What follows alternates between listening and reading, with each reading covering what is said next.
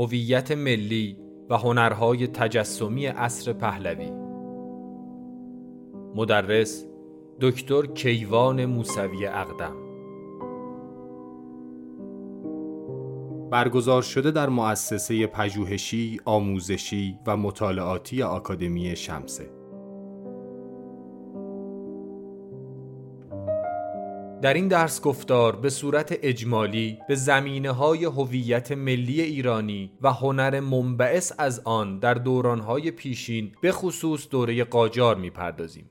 سپس گفتمان غالب هویت ملی مدرن و مخالفان آن در عهد پهلوی را ریشه‌یابی می‌کنیم. در ادامه به تفصیل به هنرهای تجسمی در دهه‌های سی تا پنجاه شمسی خواهیم پرداخت و گرایش‌های زیباشناختی و ایدئولوژیک آن را با رجوع به آثار هنرمندان مورد بررسی بیشتر قرار می‌دهیم. مرور و تحلیل زمینه‌ها، آثار و نتایج جنبش خروس جنگی، هنر سقاخانه، تالار ایران یا قندریز و نقاشان و مجسمه‌سازان در بستر تاریخی این عصر با تأکید بر مفهوم هویت ملی هدف اصلی این دوره خواهد بود.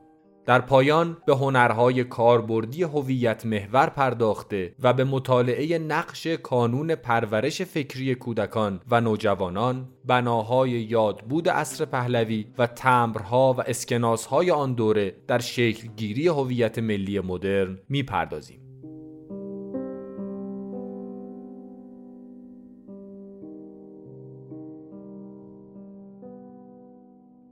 سلام، من کیوان موسوی هستم و در این درس گفتار قراره که اون چه که توی این مدت روش کار کردم رو با شما در میون بذارم.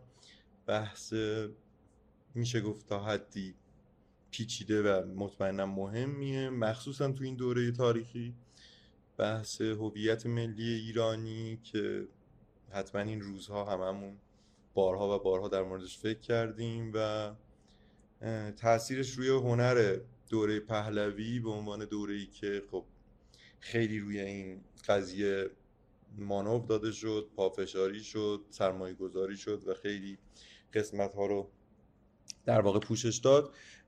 می‌خوایم که در موردش با هم دیگه در چهار جلسه صحبت بکنیم. در درس گفتار هویت ملی و هنرهای تجسمی در جلسه اول در مورد در واقع کلیات مفاهیم صحبت میکنیم و بعدش به تاریخ هویت ملی مدرن ایرانی میپردازیم که میشه گفتش به صورت دقیق نمیشه مشخص کرد که از کی شروع میشه. شاید بعضیا اواخر دوره صفوی رو به عنوان آغاز این جریان میذارن، ولی به نظر میاد که اگر بخوایم به صورت دقیق صحبت کنیم دوره فتح علی شاه میشه دوره‌ای که به صورت مشخص این مفهوم جدی آغاز میشه توی ایران و بعدش در پایان جلسه اول به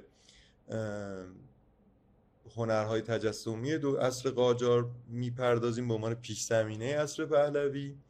در جلسه دوم ما به دوره رضا شاه میرسیم و بحث در مورد هویت ملی ایرانی مدرن توی دوره رضا شاه خب خیلی ابعاد و گسترده‌ای پیدا میکنه و من سعی خواهم کرد که تا جایی که میتونم این بحث رو توی اون یک جلسه خلاصه کنم و بعد در جلسه سوم به جریان‌های هنری زیبا، میشه گفت هنرهای زیبای عصر پهلوی دوم میپردازیم. احتمال داره که آغاز جریان رو در دوره رضا شاه بگم برای اینکه دوره محمدرضا شاه خب خیلی طولانی تره، ولی به هر حال ما به جریان خروس جنگی، به جریان جنبش سقاخانه، به تالار ایران و جریان‌های موازی که با این جریان‌ها جلو میرن خواهیم پرداخت. در جلسه چهارم به اون قسمت کمتر پرداخته شده ی هویت ملی ایرانی در عصر پهلوی میپردازم، در مورد هنرهای کاربردی و معماری این عهد و تأثیری که در واقع نگاه ملی گرایانه به در واقع این جریان در هنرهای کاربردی داشته میپردازم. البته باید این رو هم اشاره بکنم که مطمئنا تو جلسات آینده هر جا که لازم باشه برمیگردم به تاریخ سیاسی و اجتماعی عهد رضا شاه و محمدرضا شاه، به خاطر اینکه این جریان ها مطمئنا منفک از بقیه جریان های اجتماعی، سیاسی و اقتصادی عهد خودشون نیستن. در نتیجه ما یه سفر صد و خورده ای ساله‌ای، نزدیک دویست ساله‌ای رو با هم دیگه خواهیم داشت. خیلی خوشحالم که این لطفو کردیم و منو تو این سفر یاری میکنی، ولی در آغاز بهتره که بریم سراغ مفاهیم شاید یه ذره تئوریک قضیه. حالا برگردیم به مفهوم ناسیون که یه واژه‌ایه که از کلمه ناتوس میاد. کلمه ناتوس در زبان لاتین گذشته ناسیه، همونطوری که در تصویر احتمالاً داریم میبینی، به معنای به دنیا آمده. در واقع ناتوس یعنی کسی که به دنیا آمده و این خب خیلی برمیگرده به اینکه در واقع شما میتونید از همین کلمه متوجه بشین که نیشن به جایی که به دنیا آمده داره اشاره میکنه، در واقع به جامعه‌ای که در آنجا به دنیا آمدی. این کلمه از قرن پونزدهم تا شانزدهم برای به بعد برای مفهومی که ما امروز از نیشن میشناسیم استفاده میشه. من به صورت مشخص هر جا که بتونم از کلمه نیشن یا ملت بسته به کشوری که دارم در موردش حرف میزنم استفاده میکنم، چون نیشن مفهومش با ملت یه تفاوت‌هایی میکنه که حالا جلوتر بهش تا حدی میپردازم، ولی خیلی هم شاید وقت نکنیم که بپردازیم. ولی دعوتتون میکنم که در این زمینه بیشتر مطالعه بکنیم و مطمئنا منابعی رو معرفی میکنم در مورد اینکه این تفاوت‌ها رو با هم دیگه بدونیم. ولی این نکته خیلی مهمی که از قرن پونزدهم در اروپا اتفاق میفته اینه که اون جریان امت مسیحی به عنوان یک کلیت کم کم شروع میکنه به تضعیف شدن. همونطوری که خیلی از شماها میدونین جریان رنسانس و جریان رنسانس در واقع اتفاقی که داره میفته اینه که کم کم دین دین کاتولیک در واقع به عنوان اون نماد همبستگی جامعه اون در واقع از دست میره و قدرتش کاهش پیدا میکنه و جایگزینش این نیشن هایی میشن که کم کم دارن توی سطح اروپا گسترده میشن. از نیشن های معروف نیشن گل هاست که بعدا به فرانسوی ها و نیشن جرمن ها که حالا آلمان ها هستن دیگه مطمئنا. این نیشن ها دارن کم کم قدرت پیدا میکنن در شمال اروپا. حتما در جریان هستین که همزمان کاتولیک ها با پروتستان ها یک جنگ های خیلی طولانی دارن و این پروتستانیسم خودش یکی از روابط ملت به مثابه اون چیزی که ما امروز از ملت میشناسیم رو توی نیشن خودش داره تعریف میکنه. اتفاق دیگه ای که میفته و خیلی نکته مهمیه برای فهم نیشن اینه که توی مفهوم غربی نیشن، نیشن جدای از استیت نیست. یعنی بهتره یک چیزی به نام نیشن استیت رو همیشه وقتی که داریم در موردش حرف میزنیم یک دوگانه یک دوآل بین نیشن و استیت رو در واقع ما داریم. این دوگانه بودن یعنی این هم در کنار یک دیگر ایستادن به خاطر اینه که تعریف ملت بدون در ادبی در مفهوم غربیش بدون حکومت معنا پیدا نمی‌کنه. یعنی هرگاه که یه حکومتی فرو می‌ریزه، همونطوری که شما در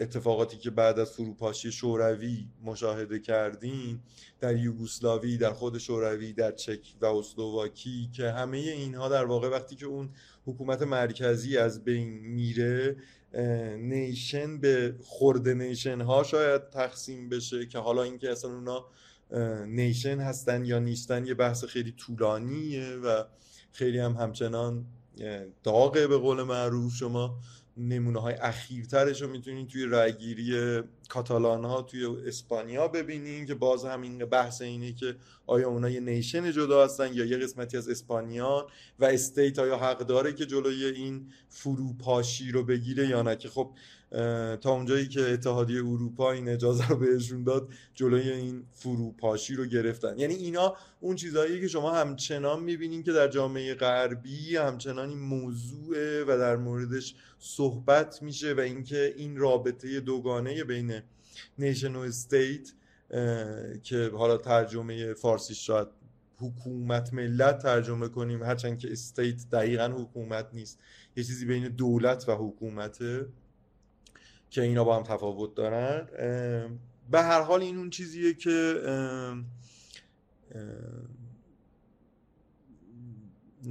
به هر حال این اون چیزیه که داره اتفاق میفته. ولی خب بزنین یه ذره فراتر از این بریم. یک بحثی که من در زبان آلمانی باهاش روبرو هستم و با شما در میون میذارم اینه که دو نوع نیشن در واقع توی زبان آلمانی وجود داره، یکی ویلنس نیشنه، یکی کولتور نیشنه، که البته اونا ناسیون میگن، کولتور ناسیون و ویلنس ناسیون.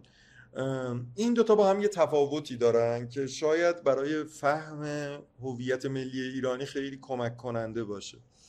توی ویلنس نیشن همونطوری که میبینیم کلمه ویل به معنای اراده توی این کلمه در واقع مستتر، در واقع ملتی که دارای یک اراده مشترک باشن بهش میگن ویلنس نیشن، که این الان خب توی آلمان خیلی حتما میتونین حدس بزنین که چقدر کلمه مورد علاقه شون نیست واقعا، چون این همونیه که در واقع ناسیون ناسیونالیسم آلمانی و همون چیزی که الان به عنوان نازی ما میشناسیمش از این در واقع سربر میآورد و خب خیلی مشترکات داره با عقیده نیچه در مورد اون در واقع اراده معطوف به قدرت نیچه‌ای که حالا خود نیچه هم وام گرفته از شوپنهاوره، ولی به هر حال این اون چیزیه که خیلی وقتا توی هویت ملی اروپایی وجود داره، یعنی اراده یک ملتی برای رسیدن به چیزی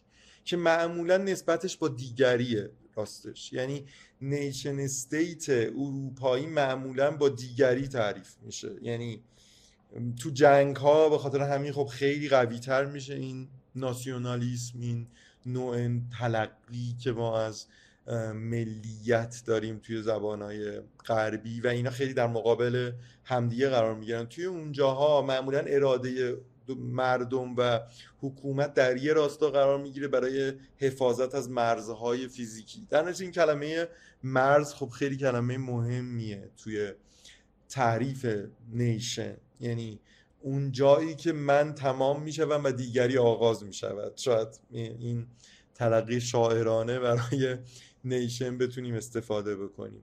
از طرف دیگه ما یه نیشنی داریم که کولتور ناسیونه. کولتور ناسیون در واقع ملت فرهنگیه.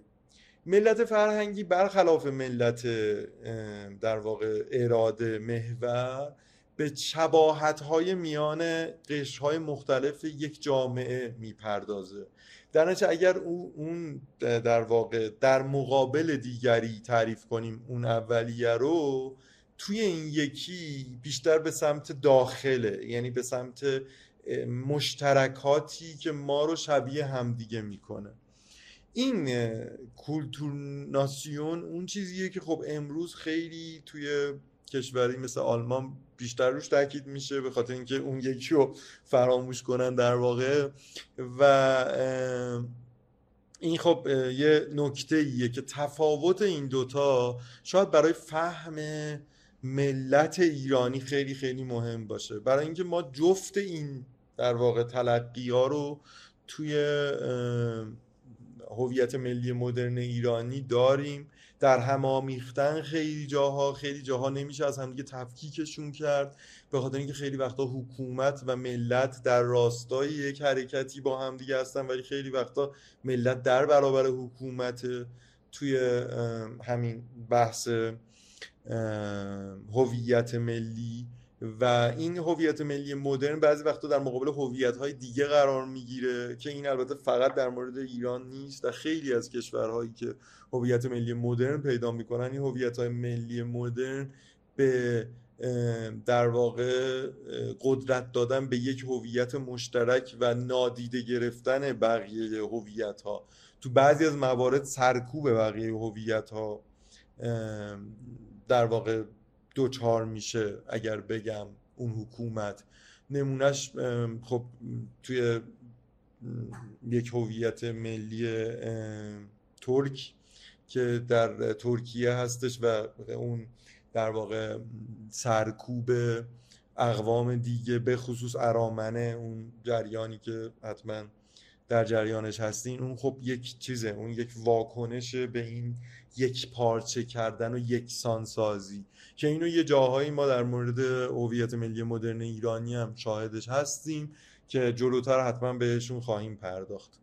ولی برای اینکه بیشتر از این وارد این مباحث خیلی گسترده نشیم، فقط میتونم به این اشاره بکنم که ریکور به عنوان یک فیلسوف ملی خیلی در مورد مباحث مربوط به ملت و اینکه ملت چگونه شکل میگیره، آیا با دین مشترکه، آیا با زبان مشترکه، آیا با فرهنگ دیداری مشترکه، آیا با موسیقی مشترکه، آیا با جغرافیای مشترکه، و همه اینها انواع ملت‌ها رو درست میکنن از نظر ریکور که خب اون خیلی بحث مفصلیه. ولی دعوتتون میکنم اگر خواستین من منابعش هم میتونم حداقل اسامیش رو در برای جلسه آینده توی انتهای پاورپوینت بذارم و اگر خواستین عکس بگیریم و برای مطالعه بیشتر در واقع بهشون مراجعه کنیم.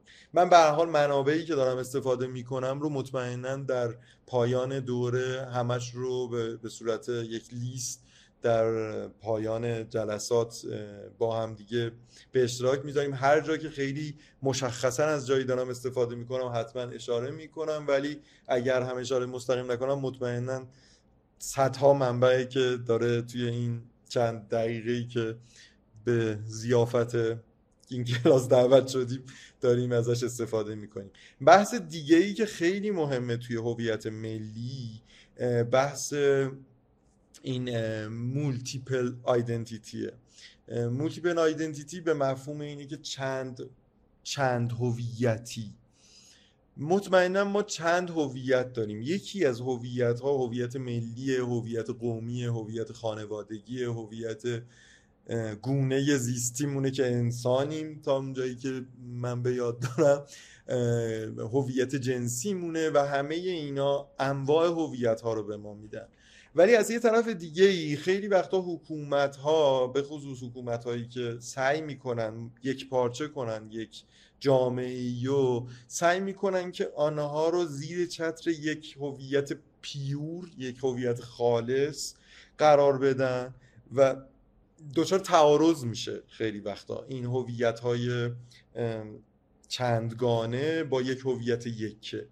و خیلی وقتا در واقع حکومت‌های جدید سعی میکنن که این چتر رو به اندازه کافی بزرگ کنن که همه زیرش جا بگیرن، ولی خیلی وقتا ناتوان از این هم میشن به خاطر اینکه یه هسته مرکزی داره هر هویت ملی که بقیه هویت‌ها رو یا پس میزنه یا در بهترین حالت نادیده میگیردشون.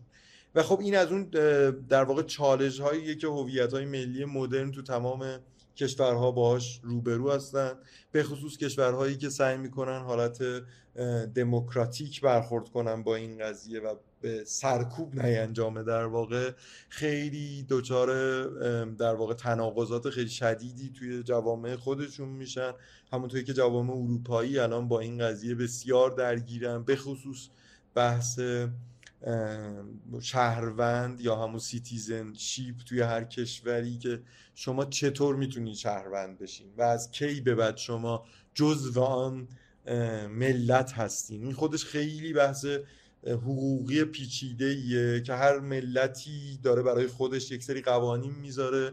بعضی از ملت‌ها هیچ وقت نمیذارن کسی به غیر از خودشون جزو اونها بشن، به خاطر اینکه یک چیز خیلی مشترکی باید داشته باشن، مثل مثلا بعضی از کشورهایی که هیچ وقت شما پاسپورتشون رو نمیتونین داشته باشین. بعضی از کشورهای عربی این ویژگی رو دارن، اسرائیل تا حد زیادی این ویژگی رو داره. در واقع شما یا از اونهایید یا نیستید، ولی کشورهای اروپایی خیلی سعی میکنن که این کار رو بکنن. یعنی و اینکه حالا از چند سال به بعد پاسپورت میگیرین که امروزها توی تمام این دوایر حقوقی و این وکیلا هی دارن خودشونو میکشن.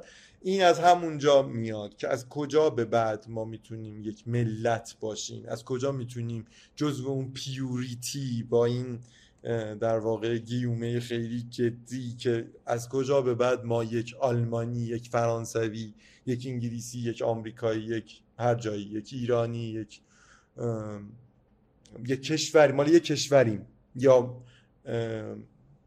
هم وطن اون آدم های دیگه هستیم. خودش خیلی بحث جدیه که باز هم من دعوتتون میکنم که برای بیشتر خوندنش به مباحث حقوقی این قضیه مراجعه کنین که خیلی هم مفصله و راستشو بهتون بگم من خودم هم واردش نشدم، اینقدر که یه جای دیگه میره آدم و خب یه رشته دیگه است به هر حال.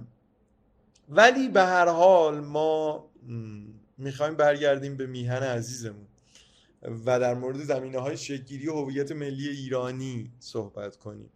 هویت ملی که همه ماها این روزها بیش از همیشه بهش فکر میکنیم و مصائب و مسائلش رو در این روزها در تمام شبکه‌های مجازی و حقیقی باهاش روبرو بودیم. بحث ملیت و اینکه کی هموطن منه اصلا و چطوری ما ملی یه ملتیم آیا یا نیستیم و همه این بحث هایی که حتما تو این روزها باهاش روبرو بودین یا روبرو هستین یا شاید اصلا این کلاس رو برای این اومدین که به این پرسش پاسخ بدین.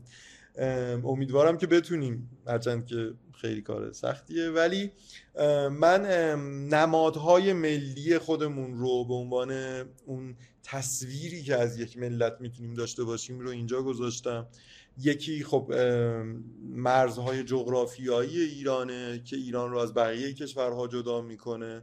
این مرزها مرزهای سیاسی هستن و این بیشتر به اون ناسیونه اول، مدل اول آلمانی در واقع برمیگرده، اون مرزهای سیاسی که ما رو از دیگری جدا میکنه.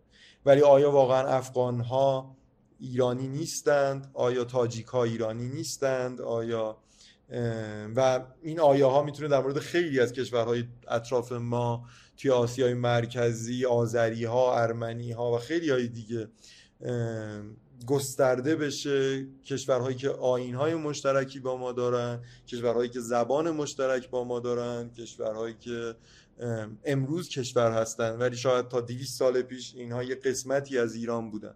و این خب خیلی موضوع مهمیه. وقتی که شما توی موزه شناسی یا در واقع بحث موزه ها دارین صحبت میکنین که آیا دستبندی آثار هنری در موزه ها وقتی که در مورد یک اثر هفتصد سال قبل صحبت میکنیم، آیا اونجا در اون موقع ایران بوده، ترکیه بوده، اصلا ترکیه بوده اون موقع یا نبوده، افغانستان بوده اون موقع یا نبوده، کشورهای حوزه خلیج فارس آیا اون چیزی که امروز به عنوان هنر قطری یا اماراتی ما میشناسیم آیا اصلا وجود خارجی داشتن این کشورها خودشون که هنر اونا رو داشته باشن؟ اینا خب خیلی چیزای پیچیده‌ایه توی بحث موزه که خیلی وقتا بحث‌های سیاسی و اقتصادی باعث میشه که این تقسیم بندی‌ها توی دوره‌های مختلف عوض بشه و خیلی وقتا ما شاهد این هستیم که با سرمایه گذاری کشورها حتی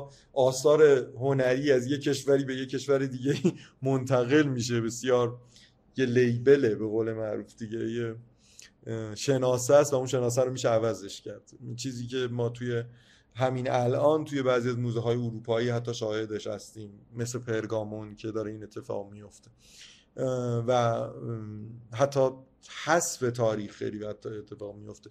مورد دوم اهورامزداست. تمثال اهورامزدا نه به مثابه دین زرتشتی که هرچند که اهورامزدا به هر حال برمیگرده، ولی خب خیلی کهن‌تر از این هاست. اهورامزدا اهورامزدا به مثابه یکتاپرستی که خب یک چیز خیلی قدیمه توی هویت ملی ایرانی و این همیشه بوده و توی خیلی از قسمت‌های ایران با وجود اینکه اهورامزدا و یکتاپرستی موضوع بوده، ولی به خاطر این تنوع جغرافیایی و تنوع اقلیمی و مهمتر از همه این رواداری هویت ملی ایرانی، ما خیلی جریان‌های قوی بودایی و مسیحی توی دوره ساسانی رو داشتیم که همچنان آثارش باقیه. خیلی از اون مجسمه هایی که توی از بودا هستش در دنیای فرهنگی ایرانی بوده که خب یکی از معروف‌تریناش همون بامیان بود که طالبان مورد عنایت قرارش داد. این در واقع رواداری فرهنگی در موقع در مورد دین خودش یک موضوعیه که خب این یکپارچگی هویت ملی ایرانی رو با یکپارچگی دینی در تعارض قرار میده. یعنی آیا یک ایرانی لازمه که حتماً دین مشابهی با بقیه ایرانی‌ها داشته باشه یا نه؟ به نظر میاد که تو طول تاریخ اینطوری نبوده و ما خیلی از ادیان دیگر رو داشتیم که در جامعه ایرانی داشتن زندگی می‌کردن و ما کشتار گسترده ادیان رو در ایران هیچ وقت شاهد نبودیم، چیزی که در خیلی از کشورها اتفاق افتاده. و نماد سوم شیر و خورشیده. شیر و خورشید البته مطمئناً نماد قدرتمندی ایرانیه و نماد رابطه شاهنشاهی ایرانی و جامعه ایرانیه. شاهنشاهی خیلی موضوع مفصل و گسترده‌ایه و هیچ ربطی به امپراتوری یا شاهی یا سلطان‌ها یا امیرها نداره. شاهنشاه یک مفهوم قدیم ایرانیه که شاید اولین شاهنشاهان ایرانی هخامنشی‌ها باشن. بحث شاهنشاهی رو جلوتر بهش باز خواهیم گشت وقتی که در مورد دوره فتح علی شاه داریم صحبت میکنیم، ولی در همین حد در آغاز و ابتدای بحث بگم که شاهنشاهی ایرانی در واقع رابطه شاه با جامعه از طریق اون در واقع یه جوری میشه گفت اون چیزیه که جامعه به شاه میده برای اینکه بتونه در در حکومت قرار بگیره، که یک بحث پیچیده‌ای به نام فر وجود داره در مورد شاهنشاهی ایرانی که فر در واقع از طرف جامعه در واقع از طریق جامعه به پادشاه داده میشه تا شاهنشاه بشه، که خب بحث گسترده‌ای خود این و من سعی میکنم که خیلی کوتاه در بعد بهش اشاره کنم، ولی موضوع مهمیه به خاطر اینکه تغییر هویت ملی مدرن خیلی وقتا با تغییر این مفهوم شاهنشاهی هم همراهه. ولی به هر حال ما اگر بخوایم در مورد ایران فرهنگی حرف بزنیم نمیتونیم در مورد هنر و فرهنگ ایرانی حرف نزنیم که در واقع مثل یک ملاطی این جامعه رو در طی این چند هزار سال میشه گفت به هم دیگه پیوند زده و این رشته یک رشته خیلی طولانیه. اینکه ما قدیمترین زبانهای جهان رو داریم و هنوز ما میتونیم متون هزار سال پیش رو با یک دقت خیلی بالایی بخونیم و فارسی اون رو بفهمیم. تصویر گرانمرد ایرانی فردوسی رو داریم میبینین. اینکه شاهنامه رو ما میتونیم بفهمیم که هزار سال پیش نوشته شده، این یک چیز اصلا عادی نیست و کشورهایی که یه همچین قابلیتی رو دارن خیلی کمن. یعنی چند کشور در دنیا میشه گفت که یه همچین قابلیتی رو دارن؟ مثلا حتی زبانهای لاتین، خب زبانهای لاتین محور اروپایی الان نمیتونن متون هشتصد سال پیش خودشون رو بخونن و مردم عادی بفهمن. مطمئنن خب متخصصان لاتین رو میتونن بفهمن ولی مردم عادی نمیتونن بفهمن، ولی ایرانیان میتونن زبان شاهنامه رو بفهمن خب نه تنها شاید بشه گفت چینی ها قدیمتر از ایرانیان حتی در این زمینه و چینی باستان هنوز از طرف خیلی از مردم قابل فهمه، ولی من خب با چند تا دوست چینی که حرف میزدم میگفتن که اصلا ما به اون راحتی نمیتونیم بفهمیم، یعنی خیلی فاصله گرفته، با وجود اینکه هنوز اون در واقع اون زمینه همچنان در زبان چینی کاملا موجوده. ولی به غیر از زبان چینی و ایرانی شاید بشه گفتش که زبان سانسکریت یه همچین ویژگی داره که خب هندی ها الان اصلا اون زبان رو تقریبا میشه گفت نمیفهمن. این خب خیلی نکته مهمیه. پس یکی از مهمترین چسب های هویت ملی ما زبان فارسیه، زبان فارسی که هزار و دویست سال حداقل این زبانی که ما امروز باهاش حرف میزنیم در واقع گذشته داره و بعد میتونیم به زبان‌های قبلتر اشاره کنیم که زبان پهلویه و خیلی از متون پهلوی از طریق همین زبان امروز به ما رسیده.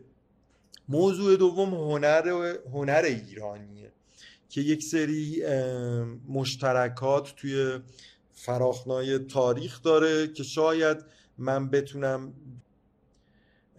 بهترین نمونش رو توی باغ ایرانی بتونیم مشاهده کنیم.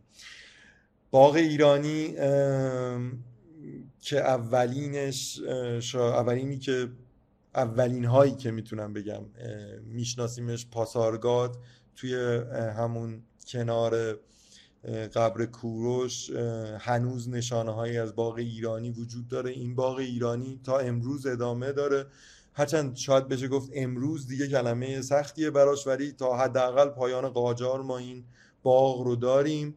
باغ ایرانی که کلمه پاریدایزا توی زبان هخامنشی بهش میگفتن و کم کم تبدیل شد به پردیس، در واقع پارادایزا پاریدایزا از دو کلمه در واقع متشکل از دو کلمه است که معناش میشه فضای بسته.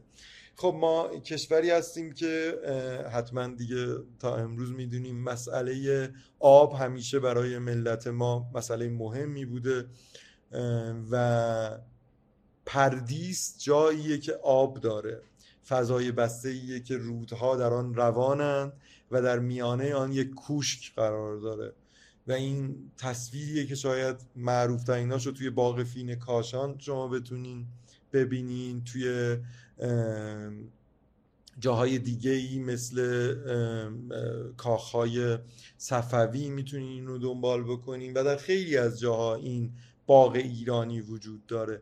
این در واقع باغ ایرانی که معمولاً حیوانات و انسان در کنار همدیگه توش زندگی میکردن تصویری از پردیسه، یعنی و اینکه پردیس در زبان فارسی یک جای زمینیه و این وقتی که به زبان لاتین میره تبدیل میشه به یک جای آن دنیایی و پارادایس میشه که تمام زبانهای همین الانم توی انگلیسی به بهشت میگم پردیس، همون پارادایس.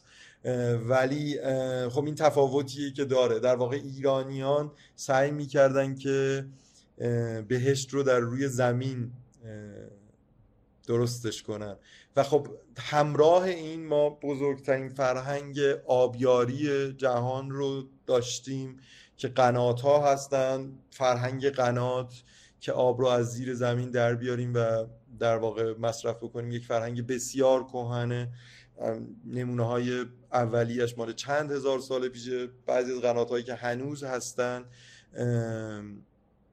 چند هزار ساله هستن، قنات هایی که حتی هنوز زندن در واقع.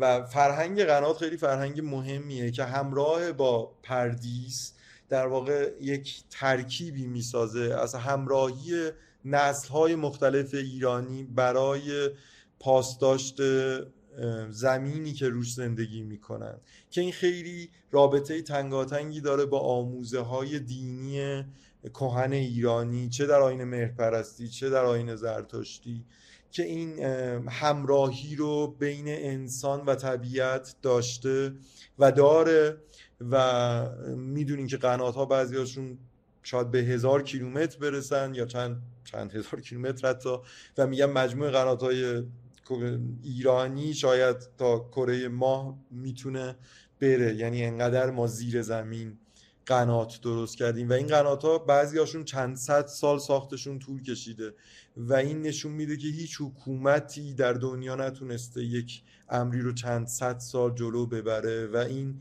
مردم اون منطقه که با آگاهی از مفهوم زیست در محیط خشک تونستن یه همچین سازه‌ای رو بسازن که یک شاهکار معماری عجیب غریبه. اگر بریم و در داخل اون چند ده متر پایین زمین اون مسیر رو ببینیم که چطوری اصلا تونستن این رو بکشن و یه چیز ریاضی خیلی پیچیده‌ایه که ایرانی‌ها موفق به انجامش شدن و این باغ ایرانی و قنات ایرانی توی هنر ملی ما بسیار بسیار نقش پررنگی داره. حتما همه شما تا حالا زیر پاتون فرش رو دیدین. فرش ایرانی همون باغ ایرانیه، در واقع فرش ایرانی که معمولا یک مرکزی داره و به اطراف کشیده میشه و اون کوش که در واقع وسط و اون گلها و گیاهانی که دارن اونجا زیست میکنن، یک زیست ابدی که زیست پر از زیبایی و ظرافته که شاهکارهاییه که شاید در موزه های جهان هر جا میرین شما این آویزونه به دیوارها و این باغ ایرانیه که زیر پای ماست. در واقع ما بر روی پردیس قدم میذاریم هر روز و این مفهوم باغ ایرانی که در نه تنها توی در واقع فرش ایرانی، توی اسلیمی های ما وجود داره، توی مساجد ما وجود داره، توی آبنماهای مساجد ما، توی کاخهای ما مثل چهل ستون وقتی که جلو میریم و یک حوضی هستش که نماد آسمانه که بر روی زمینه و کوشک سلطنتی که پشتش قرار داره و این هی تکرار شونده است. در واقع این این جریان از دوره اشکانیان تا دوره قاجار یک پیوستگی تاریخی توی معماری ایرانی هستش که خب خیلی آروش کار کردن. خانم جواهریان توی کتاب باغ‌های ایرانی در موردش بسیار صحبت کرده، خانم فریدون جواهریان، و من از اونجا دارم یه سری از این در واقع اشارات رو میکنم که باغ ایرانی چطوری توی قسمت‌های مختلف زندگی ما به مثابه یک ملت حضور داره. از طرف دیگه ما نگاره نگاره هایی داریم که خب الان ما یکی از معروف‌ترین نگاره‌های تاریخ هنر خودمون رو داریم می‌بینیم، نگاره یوسف و زلیخای بوستان سعدی کمال‌الدین بهزاد، چه خوب همه رو پشت سرم گفتم، که در واقع یک چرخشی توی این اثر وجود داره که شما همراه این چرخش در واقع این درهای بسته رو داریم می‌بینین، همونطوری که آیه پاکباز توی اثر نقاشی ایرانیشون اشاره می‌کنن بهش که چطور این گردش چشم ما به این مرکزیت نگاره زلیخای پر از شهوت و یوسف پر از زهد در واقع میرسیم که لباس قرمز و سبز در واقع این دو نگاره توی این اثر چطور این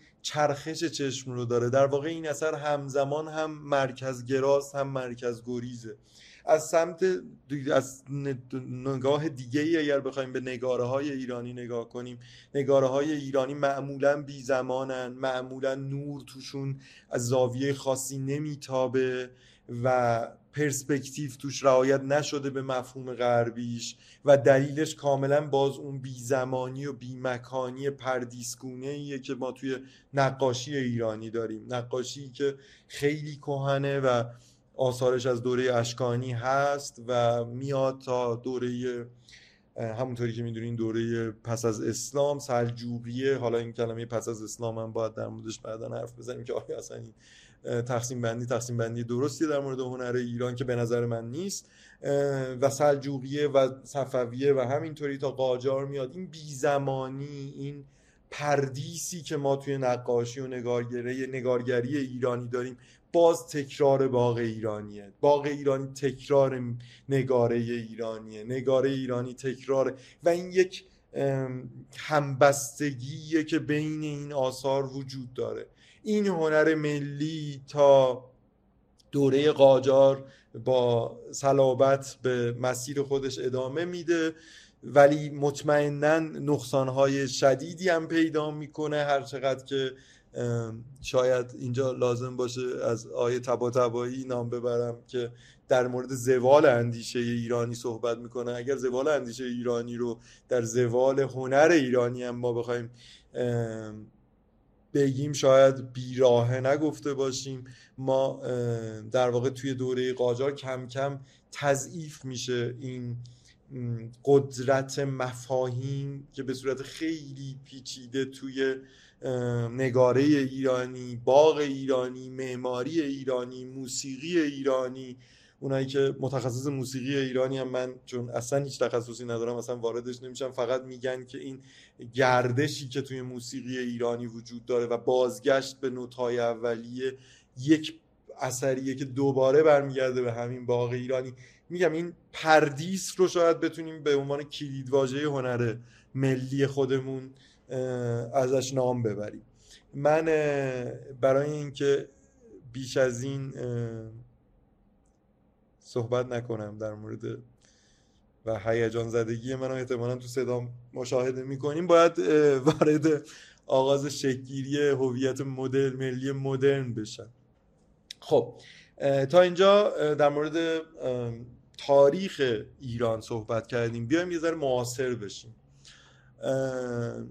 تصویری که شما دارین میبینین مدرنیزاسیون ایرانیه. مدرنیزاسیون ایرانی از کی آغاز میشه؟ شاید اولین نمونه های مدرنیزاسیون به معنای غربیش، چون ما باید مفهوم مدرنیزاسیون رو به عنوان نگاه صنعتی به دنیا بهش برخورد کنیم، شاید شاه عباس اولین نمونه ها باشه که با توپ در واقع توپ ها رو وارد ایران میکنه برای جنگ هایی که با عثمانی داشته پس از شکست سنگینی که جدش شاه اسماعیل توی چالدوران به خاطر نداشتن آلات جنگی میخوره. خب سعی میکنه که این رو وارد کنه، ولی راستش شاید بتونیم بگیم که اون جایی که نقطه عطف شاید بتونیم بگیم که چند تا از متفکران حوزه هویت ملی و جامعه شناسی ایرانی در موردش به اجماع رسیدن، شکست هاییه که ما از روسیه در دو جنگ معروف که به دو عهدنامه ننگین گلستان و ترکمنچای انجامید میتونیم به اونجا برگردیم. هنوزم که هنوزه وقتی که میخوایم یه چیزی رو بگیم خیلی اوضاع بده و خیلی ناجوانمردانه است، میگیم مگه عهدنامه ترکمنچایه. این یعنی نشون میده که حافظه ملی ما هنوز نسبت به اون زخمی که توی اون دو جنگ خورده هنوز اون زخما پابرجاست میشه گفتش. اینجا من به یکی از نامه های بسیار مهم اشاره میکنم. وقتی که عباس میرزا ولیعهد عاقل و دانای فتح علی شاه شکست میخوره در جنگ گلستان، در بعهدنامه گلستان میانجامه، خیلی خب فشار روحی شدیدی بهش میاد و فشار اجتماعی شدیدی هم توی اون دوره اتفاق میفته، به خاطر اینکه خیلی از قسمت‌های ایران از دست رفته بوده و انگار دیروز ما آذر... آذری‌ها و تاجیک‌ها و ترکمن‌ها و اینا یه قسمتی از ایران بودن، فرداش نبودن.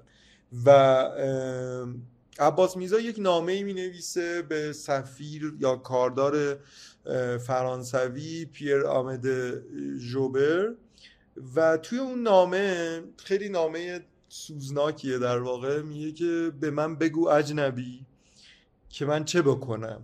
در واقع یک استیصالی عباس میرزا باهاش روبرو شده بوده و میگه تویی که روسیه رو بردی و خیلی وقتا روسیه از تو شکست خورده، چه تو چین شما، مگه ما چیمون از شما کمه؟ ببین خیلی دردناک این نامه. و میگه که اون خورشید قبل از اینکه بر شما طلوع کند بر ما طلوع میکند. آیا سرمایه هوا باعث شده که شما انقدر پیشرفت کنیم ما نکنیم؟ در واقع این نامه آغاز پرسشگری روشنفکری ایرانی به صورت جدی در مورد دلایل عقب ماندگی کشوره، که میگم جنگ همیشه یه نقطه عطفیه. ایرانی‌ها خیلی وقتا در جنگ‌ها شکست خورده بودن، ولی این اولین باره که شکست در جنگ نه به خاطر اتفاقات بلکه به خاطر نداشتن قدرته. و این خب خیلی نامه مهمیه. بعد از اینکه در واقع عباس میرزا فوت میکنه و هیچ وقت به پادشاهی نمیرسه، همونطوری که میدونین، اتفاقی که میفته اینه که فرزند عباس میرزا محمد شاه به محمد میرزا به تخت میشینه و این پرسش ادامه پیدا میکنه و این پرسش تا عهد ناصری ادامه پیدا میکنه. عهد ناصری خب به خاطر طولانی مدت بودنش و همینطور علاقه شدید ناصرالدین شاه به غرب خیلی شدت پیدا میکنه و راستش خیلی ها رو میفرستن به کشورهای غربی به عنوان کاردار و این کاردارها توی اون کشورها به دنبال این هستن که چی شد که ما اینطوری شدیم در واقع، که خیلی سفرنامه اون موقع زیاد نوشته میشه، مثل سفرنامه خسرو میرزا، صالح شیرازی، امین الدوله، اینا همشون سفرنامه نویسن از سفرهای به غربشون. در واقع قبلا سفرنامه نویسی چیزی بوده که غربی‌ها وقتی میومدن ایران انجام میدادن، حالا برعکس یه سفرنامه‌هایی وقتی که ایرانی‌ها به غرب میرن از طرف ایرانی‌ها نوشته میشه. ولی خب یکی از کتاب‌ها یا رساله‌هایی که در این دوره نوشته میشه و خیلی تاثیرگذار بوده یه رساله یک کلمه یوسف مستشارالدوله است. یوسف مستشارالدوله توی فرانسه کاردار میشه و بعدش این پرسش رو از خودش مطرح میکنه که با خودش مطرح میکنه که چی بود که ما اینطوری شدیم، چرا ما اینطوری شدیم، و بعدش به این پرسش میخواد پاسخ بده. شروع میکنه به گشتن، میبینه که میگه که آیا آزادی باعث شده که کشورهای غربی به اینجا برسن و ما نرسیم؟ آیا نژادشونه؟ آیا چیه چیه که این در واقع اتفاق برای اونا افتاده و برای ما نیفتاده؟ و به یک رساله یک کلمه میرسه. در واقع میگه آن چیزی که آنها دارند و ما نداریم قانونه. این کلمه قانون که تا امروز ما همچنان درگیرش هستیم به این معناست که هیچ کسی در مقابل قانون به هیچ کس دیگه‌ای برتری نداشته باشه. و میگه در کشورهای بلاد فرنگ یا همون بلاد محروسه چیزی که در واقع وجود داره اینه که چه پادشاه و چه رعیت، همون چیزی که شاید به نظر خیلی ساده بیاد ولی واقعیت اینه که تفاوت آنها با ما اینه. چه رعیت و چه پادشاه در مقابل قانون یک جا رو دارن، در آموزش و پرورش یک جا رو دارن و همه میتونن تحصیل بکنن. لازم نیست که حتما اشراف زاده باشی تا تحصیل بکنی، لازم نیست حتما اشراف زاده باشی تا از یک سری مواهب برخوردار باشی. و میگه این باعث میشه که ما عقب بیفتیم و بلاد غرب در واقع قدرت پیدا بکنه. این رساله رو مینویسه. این نکته رو من باید بگم که شاید باعث دلتنگی ما بشه، شاید نمیدونم دل آزاری ما بشه. کتاب رو به ناصرالدین شاه اهدام میکنه. ناصرالدین شاه کتاب رو میخونه و انقدر خشمگین میشه که تمام القابش رو ازش میگیره، تمام اون دارایی هاشو ازش میگیره و در زندانی در قزوین اینشون رو به بند میکشه. داستانی وجود داره که زمانی که ایشون رو از تهران به سمت قزوین میبردن انقدر کتاب یک کلمه رو به سرش میکوبن تا کور میشه، ولی این کوری او باعث پایان این بحث و گفتگو نشده و نخواهد شد. وقتی که این کتاب در واقع بدون اینکه چاپ بشه کنار گذاشته میشه، کتاب‌های دیگه‌ای در میان. یکی از چیزهایی که باید بهش اشاره بکنم تا فراموش نکردم، چاپ آثار غربیه. در واقع برگردیم به عباس میرزای عزیز. عباس میرزا یکی از کارهایی که میکنه سنت یا فرهنگ ترجمه رو وارد ایران میکنه به صورت سیستماتیک و بسیاری از این به خصوص میشه گفتش که بیوگرافی های پادشاهان یا آدم های مهم غربی رو در واقع ترجمه میکنن. یکی از کتابایی که ترجمه میشه و کتاب خیلی مهمیه، ظهور و سقوط امپراتوری رومه که توی اون دوره ترجمه میشه و همونطوری که میدونین صنعت چاپ وارد ایران میشه همزمان.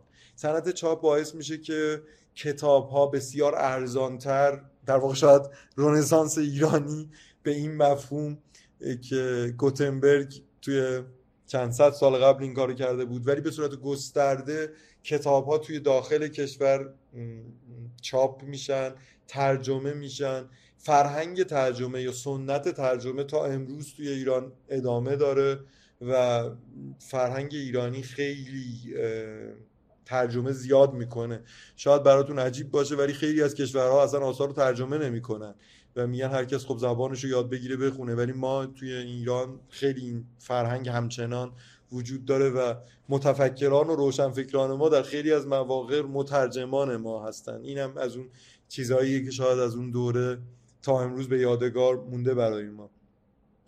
همچنین روزنامه ها شروع میکنن به چاپ شدن. روزنامه هایی مثل وقایع الاتفاقیه که خب میدونین در دوره امیرکبیر آغاز میشه چاپش، در جلوتر به قول چیزا سپستر به امیرکبیر هم خواهیم پرداخت. خب معلومه که باید بپردازیم بهش، ولی به هر حال روزنامه ها در میان و روزنامه ها برای بالا بردن سطح آگاهی جامعه نسبت به حقوق و وظایف خودشون خیلی تأثیر زیادی دارن. با وجود اینکه شاید به نظر تیراژ بسیار کمی داشته باشن، ولی تأثیرهای خیلی عمیقی در جامعه روشنفکری ایرانی میذارن، به خاطر اینکه یک ارتباطی با جهان در واقع برگزار برقرار میشه، به خصوص از طریق دو همسایه شمالی ما که ترکیه و روسیه باشن.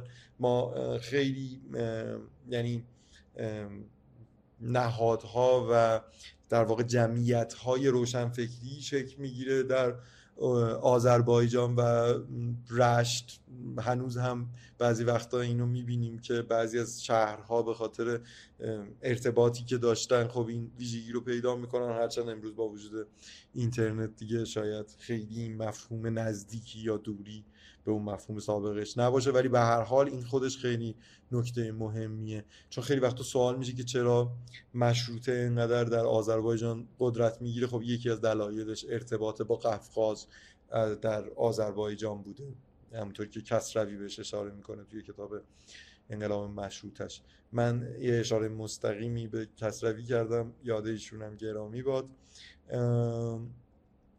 میرسیم به یک اتفاق شاید یکه در ایران، انقلاب مشروطه هزار و دویست و هشتاد و پنج. این تاریخ رو حتما همیشه باید در ذهنمون داشته باشیم. مرداد هزار و دویست و هشتاد و پنج اتفاق خیلی عجیبی در ایران میفته. ایران اولین کشوریه که به در منطقه به مشروطه، انقلاب مشروطه درش اتفاق میفته. انقلاب مشروطه همونطوری که میدونین یک انقلابیه برای مشروط کردن قدرت.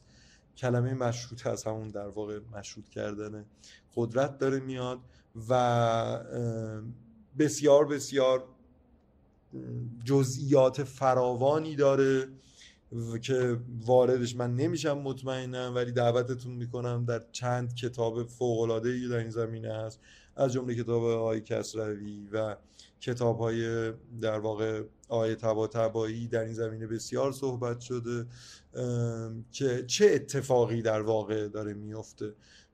و البته کتاب‌هایی هم هستن که مثل آقای آبراهامیان در مورد انقلاب مشروطه، ایران بین دو انقلاب هستش، ولی خب باید با در واقع زوایای مختلفی این رویداد بسیار مهم تو تاریخ ایران معاصر رو بررسی کرد.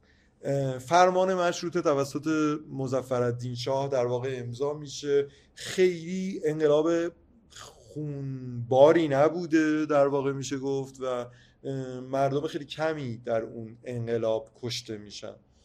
انقلاب انجام میشه، فرمان مشروطه امضا میشه، ولی متاسفانه عمر مظفرالدین شاه به دنیا نبوده و پسرش در واقع محمد علی شاه خیلی از این رویداد مبارک و میمون خوشحال نبوده و به خصوص بعد از اتفاقاتی که جزئیاتی که توی زندگی شخصی در واقع محمد علی شاه میفته، از جمله تروری که به مشروط خواهان نسبت میدن و هیچ وقت معلوم نمیشه که دقیقاً کی این کارو کرده. محمد علی شاه با توجه به اینکه پدر بزرگش هم ترور شده بوده، همیشه یک نگرانی از این قضیه داشته و فکر میکرده که مشروط خواهان در واقع کسانی هستن که قراره ایشون رو هم به کنار پدر بزرگ خودشون رهنمون میکنن. در نتیجه محمد علی شاه همونطوری که میدونین توسط لیاخوف که یک رو قزاق قزاق روسه که خب این که روسیه هم خیلی دوست نداره در واقع نظام مشروطه رو، به هر حال به توپ میبندن. قصه قصه معروفیه که در باغ شاه اعدام میکنن و بعد دیگه شروع میشه به جنبش‌های ضد نظام استبدادی که خب معروف‌ترینشون در واقع ستارخان و باقرخان و کلاً نهضت آزادیخواهی مردم آذربایجانه. ولی واقعیتش اینه که سکولارهایی که خیلی هاشون همراه انقلاب بودن مجبور میشن میهن رو ترک کنن، در واقع فرار کنن. یه جورایی مثلا ده خدا میره و اون شعر معروف یادار ز شمع مرده یادار رو در غربت به یاد در واقع اعدامی های باغ شاه می سراید.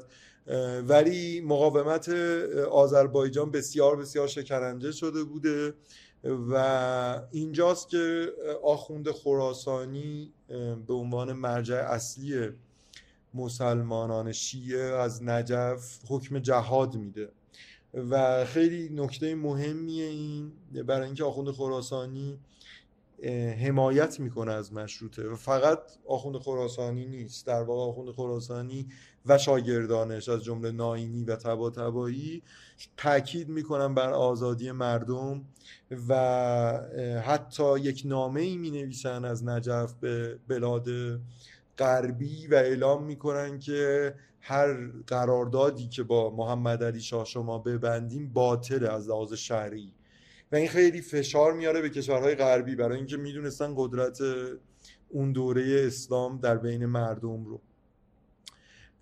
در واقع این سنت آخوند خراسانی در مقابل یک سنت دیگه در واقع علمای شیعه اون عهد قرار میگیره که سردمدارشون شیخ فضل الله نوریه. شیخ فضل الله نوری اعتقاد به این داشته که پادشاه ذل و سلطان در واقع سایه خدا بر روی زمینه و اینکه ما او رو مشروط بکنیم اصلا یک جوری کفر حساب میشه و اینها در مقابل همدیگه قرار میگیرن و در واقع شیخ فضل الله نوری خیلی بدبین بوده به مجلس برای اینکه میگفته اینجا رو لامذهبیون گرفتن و میخوان از فردا چه میدونم تمام اون چیزهایی که شعائر اسلامی که داریم رو دارن نادیده میگیرن و در واقع لهو و لعب تو جامعه دارن ایجاد میکنن. آخوند خراسانی شروع میکنه به مکالمه نامنگاری با شیخ فضل الله نوری. یکی از مهمترین مسائلی که شیخ فضل الله نوری و آخوند خراسانی در مقابل هم دیگه قرار میگیرن بحث نمایندگیه. در واقع شیخ فضل الله نوری اشاره میکنه که وکیل عام ما نداریم توی اسلام. در واقع بحث اینطوریه که حالا خیلی جزئیاتش رو من وارد نمیشم، فقط بحث اینطوریه که آخوند خراسانی میگه که ما نماینده داریم و این تفاوت میکنه با وکیل. شما وقتی که سر مراسم عقد عزیز نشسته این میگن بنده وکیلم، در واقع شما وکالت خاص میدین به یه نفر که جایگزین شما این حکم در واقع نکاح رو جاری بکنه، ولی ما وکیل عام از نظر شیخ فضل الله نوری نداشتیم. از اون بر آخوند خراسانی میگه ما یه چیزی به نام نماینده داریم که نماینده میتونه نماینده یک جمعیتی از مردم باشه و این تفاوت میکنه با وکالت. در واقع اینا داشتن توی بحث فقهی خودشون با هم دیگه بحث میکردن، ولی خب راستش دوستان سکولار خیلی حوصله نداشتن که این بحث بین این دو نفر اتفاق بیفته. و بعد از اینکه در واقع حکومت مرکزی سقوط میکنه و محمد علی شاه به روسیه پناهنده میشه، شیخ فضل الله رو بردار میکنن. در واقع پایان مکالمه فقهی بین این دو نفر اتفاق میفته، به خاطر اینکه در واقع سکولارها اعتقاد داشتن که وقت خودمون رو تلف نکنیم با این بحثای که بین این دوستان وجود داره. ولی راستش این این که یه همچین اتفاقی میفته باعث میشه که خود سکولارها خیلی فاصله بگیرن از مذهبیون.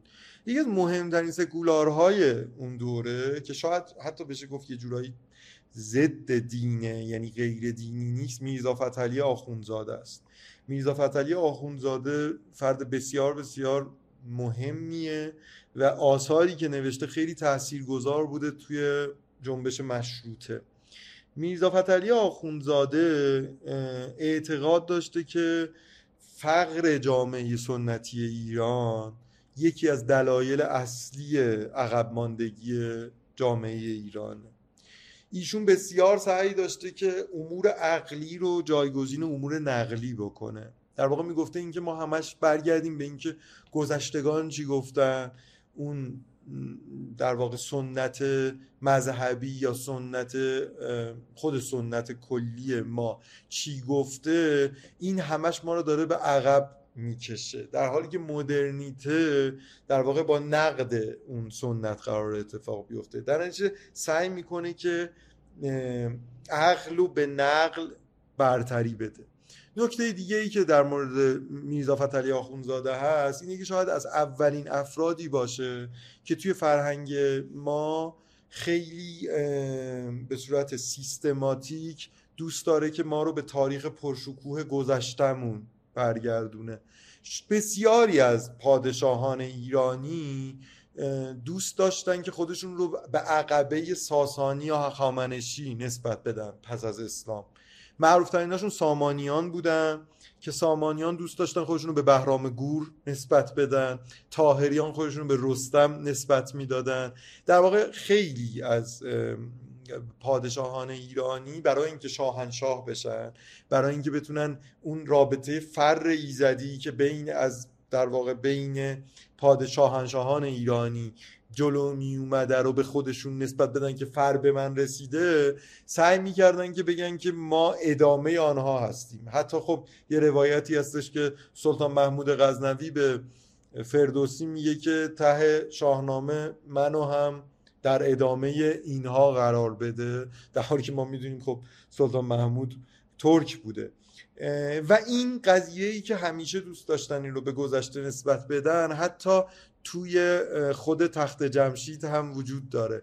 در واقع خود تخت جمشید که اسم اصلیش پارسه است، بعد از اینکه در واقع حمله اعراب صورت میگیره، مردم این رو به یک چیز حماسی نسبت میدن، به تخت جمشید نسبت میدن. جمشید پادشاه قدیم حماسی ایرانیه که خیلی از آغازها به این پادشاه شاهنشاه نسبت داده میشه توی شاهنامه و این رو اسمشو میذارن تخت جمشید. یا مثلا قبر کوروش رو اسمشو میذارن تخت سلیمان. حتی یک حدسی وجود داره که برای جلوگیری از نابود شدن این در واقع آثار توسط مهاجم ها این اسامی به اینها داده شده که اونجاها رو جاهای مقدس یا اسطوره‌ای حماسی بکنن. یکی از آخرین نمونه‌های این این کار استفاده از نقش برجسته است. همونطوری که میدونیم خب داریوش کبیر نقش برجسته بیستون رو داره و بارها و بارها شاهنشاهان ایرانی سعی میکنن با نقش برجسته ها خودشون رو ادامه اون سنت شاهنشاهی ایرانی جلوه بدن. یکی از آخریناش اتفاقا نزدیک خودمون توی شهر ریه، توی چشم علی فتح علی شاه یه دونه نقش برجسته داره که خیلی شبیه همون ساختارهای ساسانی درست شده. ولی آخوند در واقع میرزا فتحعلی آخوندزاده یک ضد عربیتی، عربیت کلمه عجیبیه، یعنی ضد عرب بودنی در واقع تو آثارش مشخصه و خیلی از عقب ماندگی ایرانی رو به حمله اعراب نسبت میده که اون گذشته پر افتخار ما رو نابود کردن و آنچه که به جای مانده به خاطر از بین رفتن رابطه ما با اون گذشته پرشکوهه. چیزی که خب خیلی توی هویت مدرن ایرانی بارها و بارها تکرار میشه، این ضدیت با اون دوره تاریخی. خیلی وقتا آثار دوره اسلامی در واقع دوره ایرانی پس از اسلام خیلی جدی گرفته نمیشه، پرشکوه و پرصلابت معمولا هخامنشیان و ساسانیانن و این توی فرهنگ هویت ملی حکومتی خیلی وقتا مشاهده میشه توی عصر پهلوی. حالا جلوتر میبینیم و حتما شما نمونه های زیادی توی ذهنتون هستش که بهش میتونین ارجاع بدین همین الان که این اتفاق توی روشنفکری ایرانی افتاده. جالبه بهتون بگم که یکی از آخرین نمونه‌های سعی یه پادشاه برای اینکه خودش رو به گذشته پرشکوه نسبت بده ناصرالدین شاهه. در واقع ناصرالدین شاه توی یک کتابی که من اگر اسمش رو پیدا کنم به نام درر تیجان فی تاریخ بنی الاشکان، من امیدوارم که خیلی عربی و بد نخونده باشم، اعتماد السلطنه که روی دوره اشکانی داشته کار میکرده توی دوره ناصرالدین شاه، به ناصرالدین شاه میگه که ببین یه چیزی هست به نام اشکانیان و خیلی جالبن و خیلی خب پادشاهان چیزی بودن و ما خیلی اطلاعاتی هم از باقی مانده هاشون فعلا نداریم. ناصرالدین شاه میگه باریکلا، همینو بگی برو جلو، یه کتاب بنویس و منو به اونا پیوند بزن. و خب پیوند میزنه دوستمون و در واقع ناصرالدین شاه سعی میکنه که خودش هم جزو شاهان ادامه در واقع شاهان اشکانی باشه. بحثی که وجود داره و جلوتر در تاریخ روشنفکری ایران خیلی اتفاق میفته اینه که بعضی از روشنفکران ایرانی که من اینجا حتما باید اسم ببرم، آقای فریدون آدمیت به عنوان یک ایران شناس بسیار برجسته، فریدون آدمیت توی یک جاهایی با میرزا فتحعلی آخوندزاده با زاویه پیدا میکنه به خاطر اینکه معتقده که میرزا فتحعلی آخوندزاده بیش از حد به حمله اعراب اهمیت داده و حمله ترک ها و مغول ها که آنچه که باقی مانده بود رو با جاش برداشتن آنها رو نادیده گرفته. چیزی که خب به نظر میاد که کم کم بیشتر و بیشتر در فضای روشنفکری ایران داره میاد، برای اینکه خب ما یک قرن چهار هجری فوق‌العاده داریم از لحاظ فرهنگ ایرانی، به اندازه موهای سرتون دانشمند و شاعر توی اون قرن هستن و در واقع ادامه راه اون سنت فکری ایرانیه که بعد از ترجمه آثار پیش از حمله اعراب خب خیلی از این آثار دوباره خونده میشن. ابو علی سینا میگن که خیلی از این آثار رو توی اون کتابخانه سامانی خونده بوده و به خاطر همین اون حکمت خودش رو در واقع تولید میکنه. ابو ریحان بیرونی و خیلی از اسامی که حتما شما خیلی هاشو بهتر از من میدونین. این باعث میشه که در واقع این این جریان رو آدمیت و یک سری دیگه به به چالش بکشن که آیا تنها حمله اعراب باعث شده که این اتفاق بیفته یا اتفاقات دیگه‌ای هم بوده و این جریان در واقع همچنان ادامه داره. ولی آخوندزاده مطمئناً روی روشنفکری ایرانی بسیار بسیار نقش کلیدی داره همچنان و ما همچنان این آثار رو می‌بینیم در خیلی از آثار حتی امروز که نوشته میشه این آثار رو میبینیم. الان من یه اشاره‌ای کردم به استفاده از تاریخ برای ارجحیت بخشیدن به خود به عنوان ادامه آنها بودن، ادامه آن گذشته پر افتخار بودن.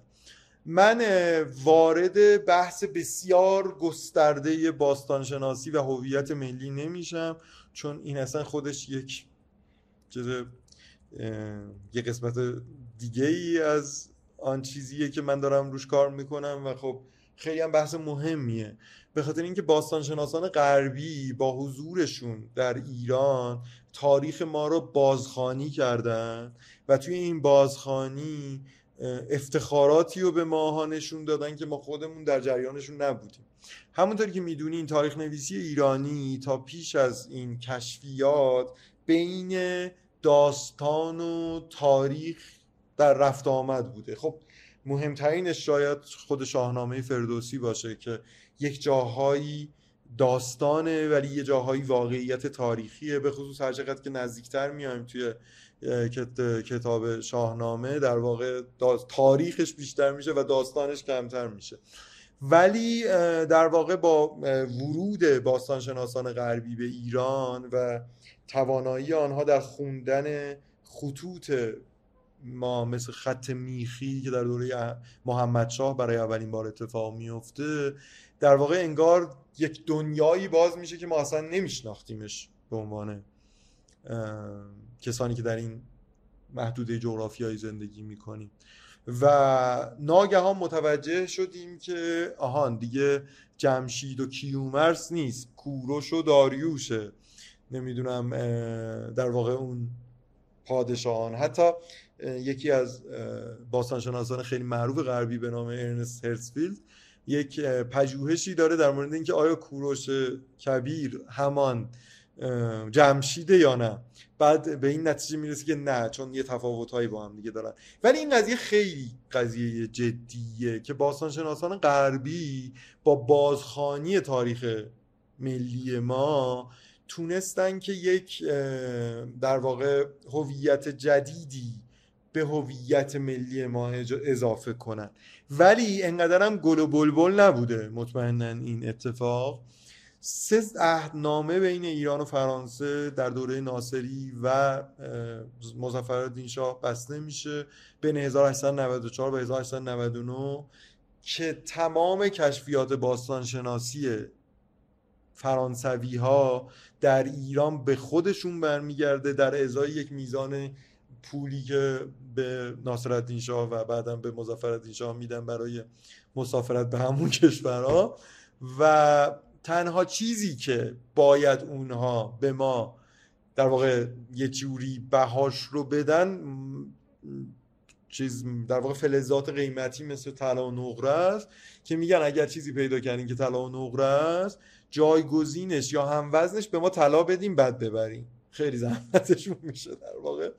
و خب الان اگر امروز تشریف ببرید به موزه لوور، اون سرستون‌های تخت جمشید که اونجا همونجوری الاف اونجا واسطاده، اینا رو همه رو همون دوره بار کشتی میکنن و خیلی شیک و مجلسی کاملا قانونی از مملکت خارج میکنن. در سال هزار و نهصد و سی و یک رضا شاه بالاخره اینو ملغا میکنه. یعنی ببینین چه بازه تاریخی، فرانسوی‌ها یک مونوپول یا یک انحصار توی کشفیات باستانشناسی توی ایران داشتن. فقط شانسی که ما میاریم به عنوان یک ملت اینه که فرانسوی‌ها بسیار علاقمند بودن به منطقه خوزستان، یعنی به شوش و اون منطقه در واقع چوغازنبیل و اینا. دلیلش هم اینه که باستانشناسان فرانسوی به دنبال داستان‌های بین‌النهرینی بودن. در واقع اگر بخوایم یه ذره کلی طرف بزنیم، مثلا باستانشناسی دلیل شروعش یافتن داستان‌های چیز یونانی بوده اول و بعد کم کم میان دنبال داستان‌های تورات و انجیل. خب تورات و انجیل توی این منطقه در اومده بوده، اینا میان ببینن کشتی نوح چیه، ابراهیم کجا گلستان شد، موسی کجا عصا رو زد زمین و اینا، و کم کم میبینن که ای یه سری چیزا پیدا میکنن که خیلی ربطی نداره. انگلیسی‌ها در واقع این انحصار رو توی منطقه بین النهرین داشتن. فرانسوی‌ها میبینن ما که اونجا نمیتونیم کاری بکنیم، چیکار کنیم؟ بیایم یه ذره این برتر ببینیم این بر چه خبره. و خب در واقع دمورگان و در واقع جانشینانش به صورت گسترده حفریاتی توی منطقه شوش انجام میدن و برای یه نمونه شاید بشه مثلا گفتش که جیمز موریر اولین کسیه که تخت جمشید رو اکتشافاتی توش انجام میده. هزار و هشتصد و یازده درنش خیلی قبل از این قرار داده، میبینیم که انگلیسیه، ولی خیلی جست و گریخته است این کشفیات، یعنی اصلا به صورت سیستماتیک نیست، بیشترشون حتی باستانشناس نیستن راستش، یعنی یه بازرگانی حالا داره رد میشه یه حفریاتی هم میکنه برای پیدا کردن مثلا طلا و میبینی یه چیز دیگه گیر آورد میبره. ولی برای اینکه ببینیم که چه فضایی بوده مثلا کشفیات اون موقع، من یه قصه ای از دیالافوی میگم. دیالافوی باستانشناس فرانسویه که اومده بوده توی منطقه شوش داشته کشفیات میکرده و خانومش یه سفرنامه ای از ایشون به جا گذاشته، خیلی در تلخ و دردناکه. دیالافوی یه دونه چیز پیدا میکنه، یک تندیس خیلی بزرگ عقاب اونجوری که نوشته خانومش پیدا میکنه و خیلی بزرگ بوده. بعد دیالافوی کل شب داشته فکر میکرده اینو من چجوری ببرم، با کدوم کشتی. بعد هرچی فکر میکنم میبینن که اینو نمیتونه ببره، این خیلی گنده است، انقدر وزنش زیاد بوده نمیتونه ببره. بعد توی خاطرات خیلی با افتخار نوشته که پتکو بر میداره و به جان این عقاب عزیز میفته و حالا خانومش خیلی خوشحاله که اون ضربه‌ای که پتک میزنه، این یکی از تخت سنگایی که جدا میشه از این، از کنار پای دیالافوی رد میشه و پای دیالافوی صدمه نمیبینه، انشالله شل میشد حق پنج تن عالبا. و یعنی یه همچین فضایی باستان شناسی اون موقع بوده، فکر نکنین که خیلی شیک مثلا داشتن با قلم مو کار میکردن و کم کم این سیستماتیک تر میشه، انقدرم دیگه در بوداون نبودم. ولی به هر حال سر یک دعوایی که در واقع میشه، در واقع رضا شاه این چیز رو ملغا اعلام میکنه، این انحصار رو، و خوشبختانه بعد از اون در واقع باستانشناسان غربی به از طرف حکومت در واقع ایران میرن برای کشفیات، هرچند که دزدیایی هم اتفاق میفته، ولی اونا دیگه دزدی حداقل دیگه به صورت مشخص قانونی نیست. ولی خب هرسفیلد و گودار و پاپ به عنوان سه نفری که در دوره رضا شاه وارد ایران میشن، تاثیرات خیلی عمیقی بر باستانشناسی ایران میذارن که خب جلسه آینده در دوره رضا شاه بهش اشاره بیشتری میکنن. ولی کلا در نظر داشته باشین که هویت ملی مدرن ایرانی یه نسبتی با باستانشناسی هم داره و این خیلی مهمه توی فرهنگ ما. برسیم به هنر ملی مدرن. هنر ملی مدرن رو میتونیم با تصویر ناصرالدین شاه کنار کره در واقع پر از جواهراتش ببینیم که اصلا عکس خود این قضیه خب خیلی قضیه مهمیه، ورود عکاسی به ایران که خب خودش خیلی جریان مهمیه. حتما میدونین ناصرالدین شاه علاقه عجیبی به عکاسی داشته و راستش اگر ایرانی نبود و مال یکی از کشورهای اروپایی بود شاید به عنوان عکاس خیلی هم معروف بود، چون عکس‌های بسیار خوبی هم داره، هرچند یه سریاشو ما هیچ وقت ندیدیم تو کاخ گلستانه، ولی اونایی که دیدیم خیلی عکس‌های خوبی هم.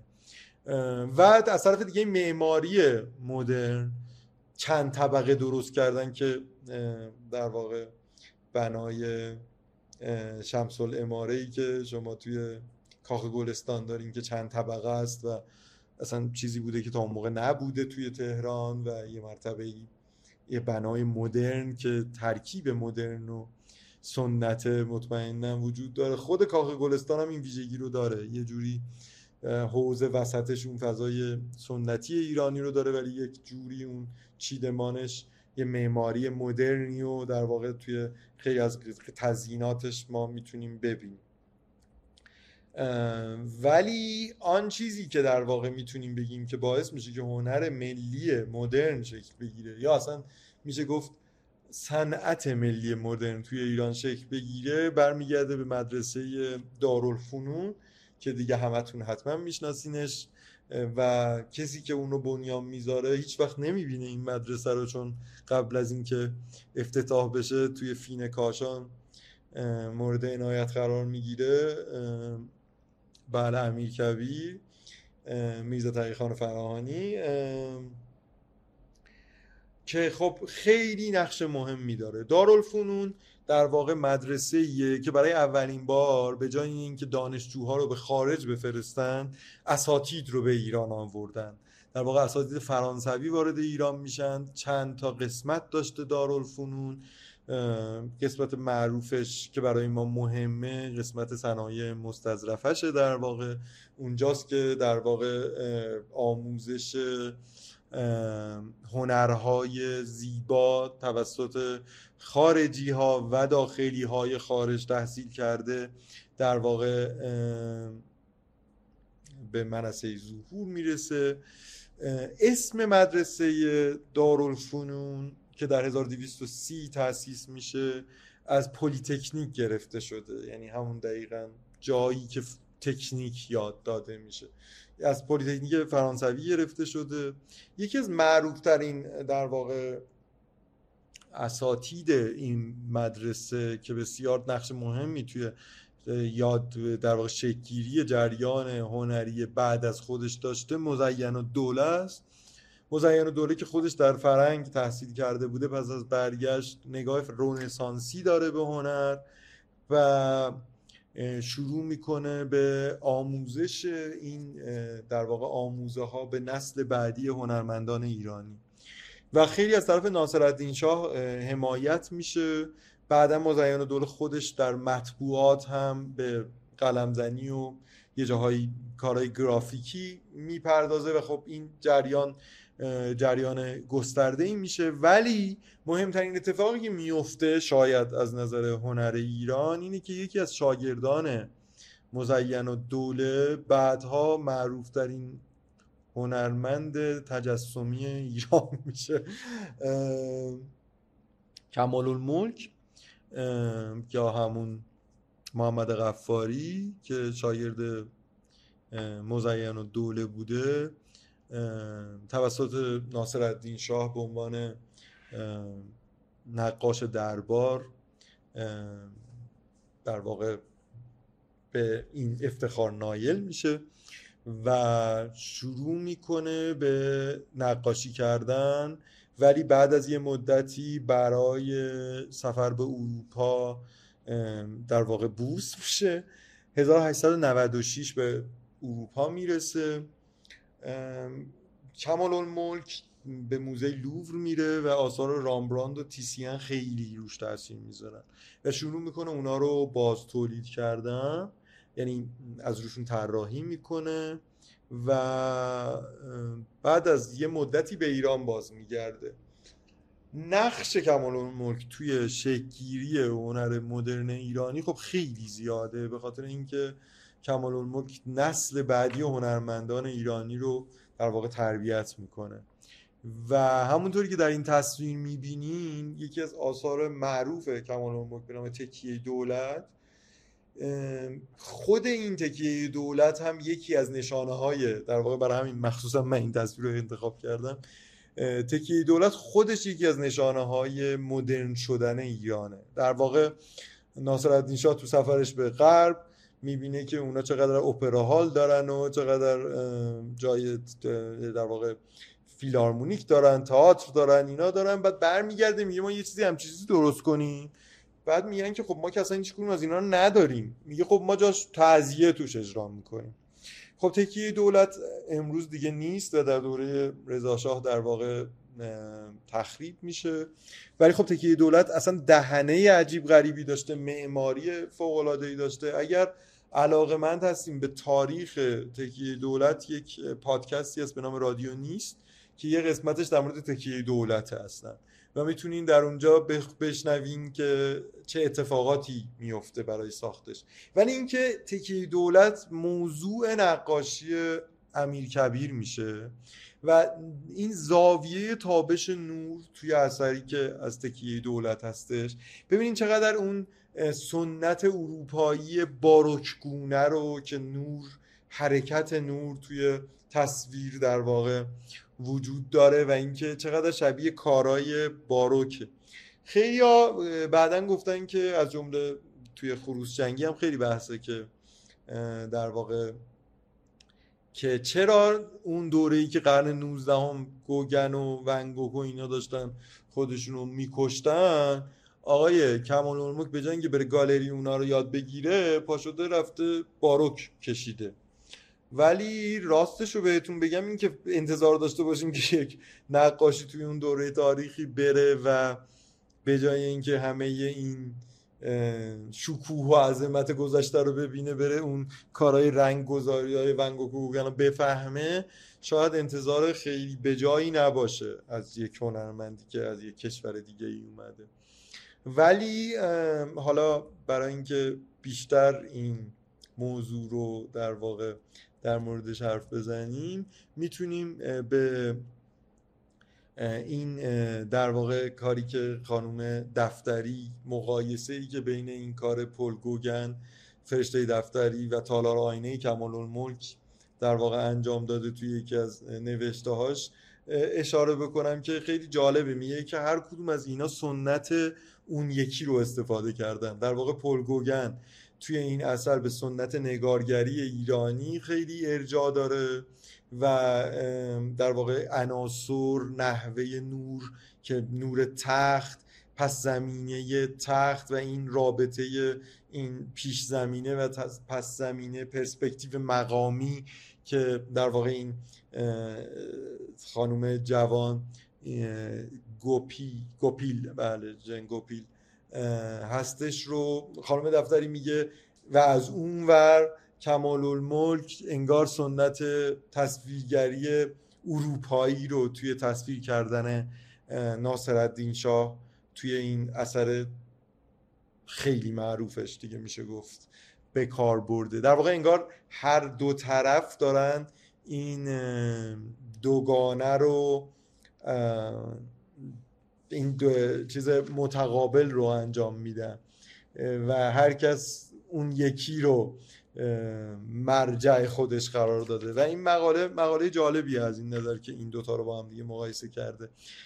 ولی اگر بخوایم به خود اثر تالار آینه برسیم، به نظر من تالار آینه فرای این بحثی که خانم دفتری کرده یک نکاتی توش هست که میتونیم سنت نگارگری ایرانی رو از یه طرف توش دنبال بکنیم و از طرف دیگه مناسبات قدرت و تغییر مناسبات قدرت در دنیای مدرن رو بهش اشاره بکنیم. اول به اون قسمت خانش دنیای مدرن و ورود دنیای مدرن توی تفکر نقاشی ایرانی بپردازم که سیامک دلزنده توی کتاب معروف، الان دیگه معروف شده کتابش، کتاب تحولات تصویری ایران، یه فصل اولش به رابطه صندلی و تخت میپردازه و اینکه چطور ناصرالدین شاه توی این تصویر بر تخت ننشسته و تخت به مثابه یک امر موزعی، تخت طاووس در واقع، توی گوشه تصویر قرار گرفته. من برمیگردم به اینکه اصلا تخت طاووس چیه و چطوری درست میشه. تخت طاووس در دوره فتح علی شاه درست میشه و در واقع از یک سری از اون جواهراتی که نادرشاه از هند آورده بود استفاده میکنه توی تخت. ولی تخت خیلی تخت کیانیه، یعنی بهش میگن اصلا تخت کیانی به خاطر اینکه و بهش یه زمانی میگفتن تخت خورشید. در واقع چیزی که داره اینه که ناصر فتح علی شاه با درست کردن این میخواد به اون عقبه ساسانی برگرده و همینطور تاج کیانی که درست میکنه که این تاج کیانی هم همچنان هست، این تاجی که کنگره کنگره است و این از تصاویر در واقع نقش‌نگاره های ساسانی استفاده میشه برای درست کردنش. در واقع فتح علی شاه داره بر جای پادشاهان ساسانی تکیه میزنه تا اون جایگاه ملی خودش رو دوباره کسب بکنه. ولی ناصرالدین شاه در این تصویر رو صندلی نشسته و تخت در اون گوشه است. چیزی که سیامک در واقع توی اون اثر بهش اشاره میکنه اینه که در واقع تخت جایگاه خودش رو توی دوره مدرن داره از دست میده و شاهنشاهان دیگر بر تخت جلوس نمیکنن، رو صندلی میشینه.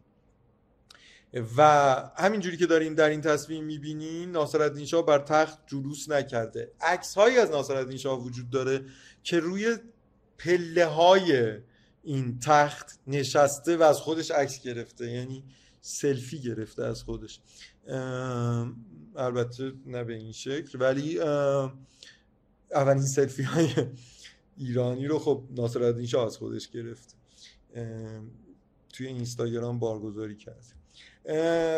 ناصرالدین شاه در واقع کاری که میکنه اینه که دیگه بر تخت نمیشینه، در واقع پادشاه مدرنه، حتی تاج هم بر سر نمیذاره. همونطوری که در این تصویر هم مشخصه تاج کیانی بر سرش نیست و یک کلاهیه که اون کلاه کلاه ناصری هستن، یعنی مال اون دوره است، هرچند که برش خب مطمئناً یک سری جواهرات هست ولی دیگه تاج نیست. در واقع اون رابطه‌ای که با گذشته پر افتخار بوده تبدیل میشه به رابطه با دیگری. در واقع ناصرالدین شاه کم کم داره به این فکر میکنه که شبیه یک پادشاه اروپایی باشه تا یک شاهنشاه ایرانی. حالا اینکه هر جفتشون ناموفق بودن موضوع دیگه ایه، ولی این تئوریک در واقع از لحاظ تئوریک میخواسته یه همچین چیزی رو برقرار کنه. از طرف دیگه ای اگر تالار آینه رو از نزدیک دیده باشین، تالار آینه به این گندگی نیست. اگر تشریف ببرید به کاخ گلستان، تالار آینه کوچکتر از ایناست و در واقع کمال الملک خیلی عظیمتر این بنا رو تصویر کرده، انگار با لنز واید عکاسی کرده. حتی بعضیا گفته بودن که ممکنه مستقیم نقاشی نکرده باشه ناصرالدین شاه، میگم کمال الملک، از این تصویر، بلکه از رو عکس واید نقاشی کرده باشه که به نظر نمیاد این کار صورت گرفته باشه. ولی به هر حال تصویر خیلی عمق شدیدی داره. نکته‌ای که من باید اینجا از آقای دادبه وام بگیرم اینه که آقای دادبه اشاره داشتم به پنجره های در واقع این تصویر که پنجره ها به باغ همایونیه، باغ کاخ گلستان. توی باغ گلستان، باغ کاخ گلستان، تصویر بهاره، یعنی درخت ها به نظر میاد که یا گل دارن یا به خاطر محو بودن شاید بین میوه و گله، ولی به هر حال سبزن کاملا. و جالبه که نوری که در واقع توی این کاخ افتاده نور پاییزیه. آیه دادبه اشاره کردن به این که این تف تغییر در واقع سنت نقاشی ایرانی با اشاره ای همچنان به سنت نگارگری ایرانی همراهه، یعنی در واقع همچنان اینجا یه پردیسی ما میبینیم در عین اینکه این نور وجود داره دیگه، مثل اون قبل نیست که نور توی نگارگری ایرانی وجود، یعنی زاویه مشخصی نداشت، ولی از یه طرف دیگه ای نور در واقع این تصویر خیلی مشخص نور پاییزی تصویر بیرون، تصویر تابستانه، یه بیزمانی توی این تصویر در واقع وجود داره که این اون چیزیه که ما میتونیم بهش بگیم سنت نگارگری ایرانی همچنان در این اثر به عنوان شاخص‌ترین اثر شاید کمال الملک وجود داره. و اما در نهایت میرسیم به اتفاق خیلی مهمی که در از طرف کمال الملک اتفاق میفته.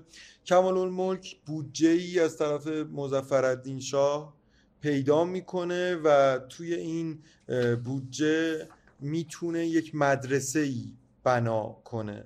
این مدرسه مدرسه صنایع مستظرفه است اسمش. هزار و دویست و هشتاد و نه شروع به فعالیت میکنه و این در واقع مدرسه آغاز آموزش آکادمیک دانشجویان به سبک جدیده. همونطور که میبینین یک روش آموزش کلاسیک غربی هستش که یک شاید مجسمه‌ای در میانه قرار قرار داده شده و بقیه در واقع افراد در حال تصویر دیدن این اثر هستن و کشیدنش. در واقع اتفاقی که داره اینجا میفته اینه که سنت نگارگری ایرانی که معمولا به صورت توی مکاتب بوده، مدارسی بوده در این زمینه در تمام قرون، هر زمان که البته پادشاهان می یا سلاطین یه اهمیتی به هنر میدادن و مدارسی در واقع شکل می گرفته، ولی اون مدرسه ها نحوه آموزششون غربی نبوده و اینطوری نبوده که یه شیعی رو بذارن وسط بکشن و خیلی آموختنشون در واقع از طریق مرید و مرادی، در واقع از طریق استاد و شاگردی بوده، نه اینکه به صورت مشاهده مستقیم باشه. در واقع کمال الملک اون روشی که توی اروپا یاد گرفته بوده رو میاد و به اشتراک میذاره برای اینکه این در واقع این آثار شکل بگیرن. و خب شاگردان کمال الملک توی این مدرسه اولین اساتید دانشگاه‌های آینده ایران در دانشگاه تهران هستن که خب ما خیلی هاشون رو امروز به اسم میشناسیم، تفاوت‌هاشون رو در جلسه آینده پی میگیریم. من فقط برای اینکه این بحث به صورت کامل در واقع قبل از اینکه اگر پرسشی شما دارین بسته بشه، باید اشاره بکنم که یکی از اتفاقاتی که توی دوره در واقع قاجار میفته و بسیار بسیار مهمه اینه که سفرنامه هایی که ایرانی ها از آنور می نویسن یک ما به ازایی داره. سفرنامه هایی که ایرانیان در واقع از ایران توسط افرادی که به ایران سفر می کنند نوشته میشه. بسیاری از داده اطلاعاتی که ما امروز در مورد دوره قاجار داریم از این سفرنامه ها میاد. این سفرنامه ها فقط وابسته به دوره قاجار نیست و ما قبلتر هم این سفرنامه ها رو داریم.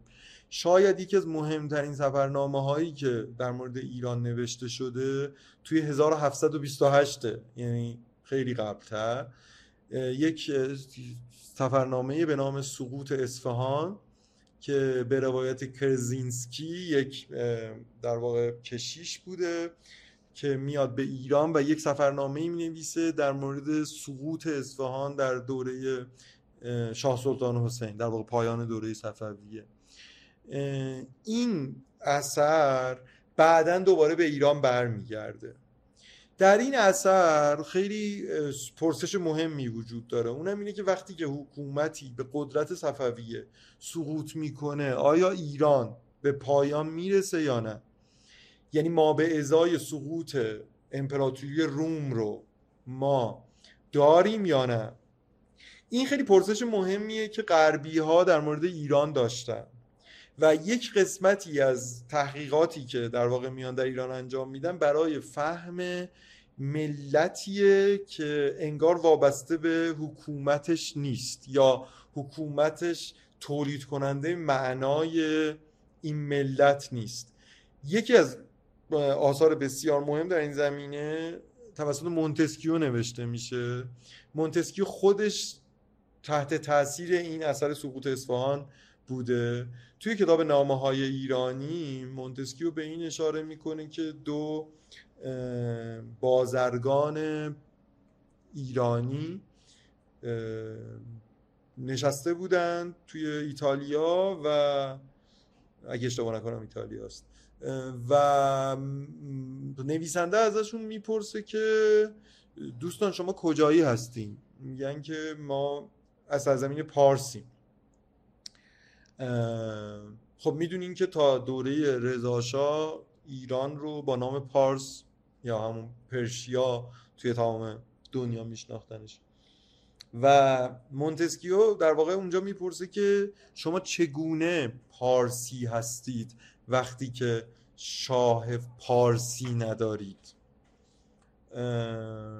و این پرسش به نظر میاد که تا امروز ادامه داره. در واقع آیا ما یک ملت وابسته به حکومت برای تعریف خود به مثابه ملتیم یا جدای از اون تعریف میشیم؟ این سوالیه که راستش توی جلسات آینده بارها و بارها بهش پرخواهیم گشت و پرسشیه که امیدوارم در پایان این دوره متوجه بشین که نمیتونین راحت جوابشو بدین. یعنی فکر نکنین در پایان این دوره میتونین جوابشو پیدا کنین. شاید خوبی این دوره این باشه که در پایان این دوره متوجه بشیم که خیلی پیچیده تر از اون چیزیه که ما فکر میکنیم. مفهوم ملت ایرانی و مفهوم تفاوت مفهوم ملت و نیشن توی سیر تاریخی ملت ایران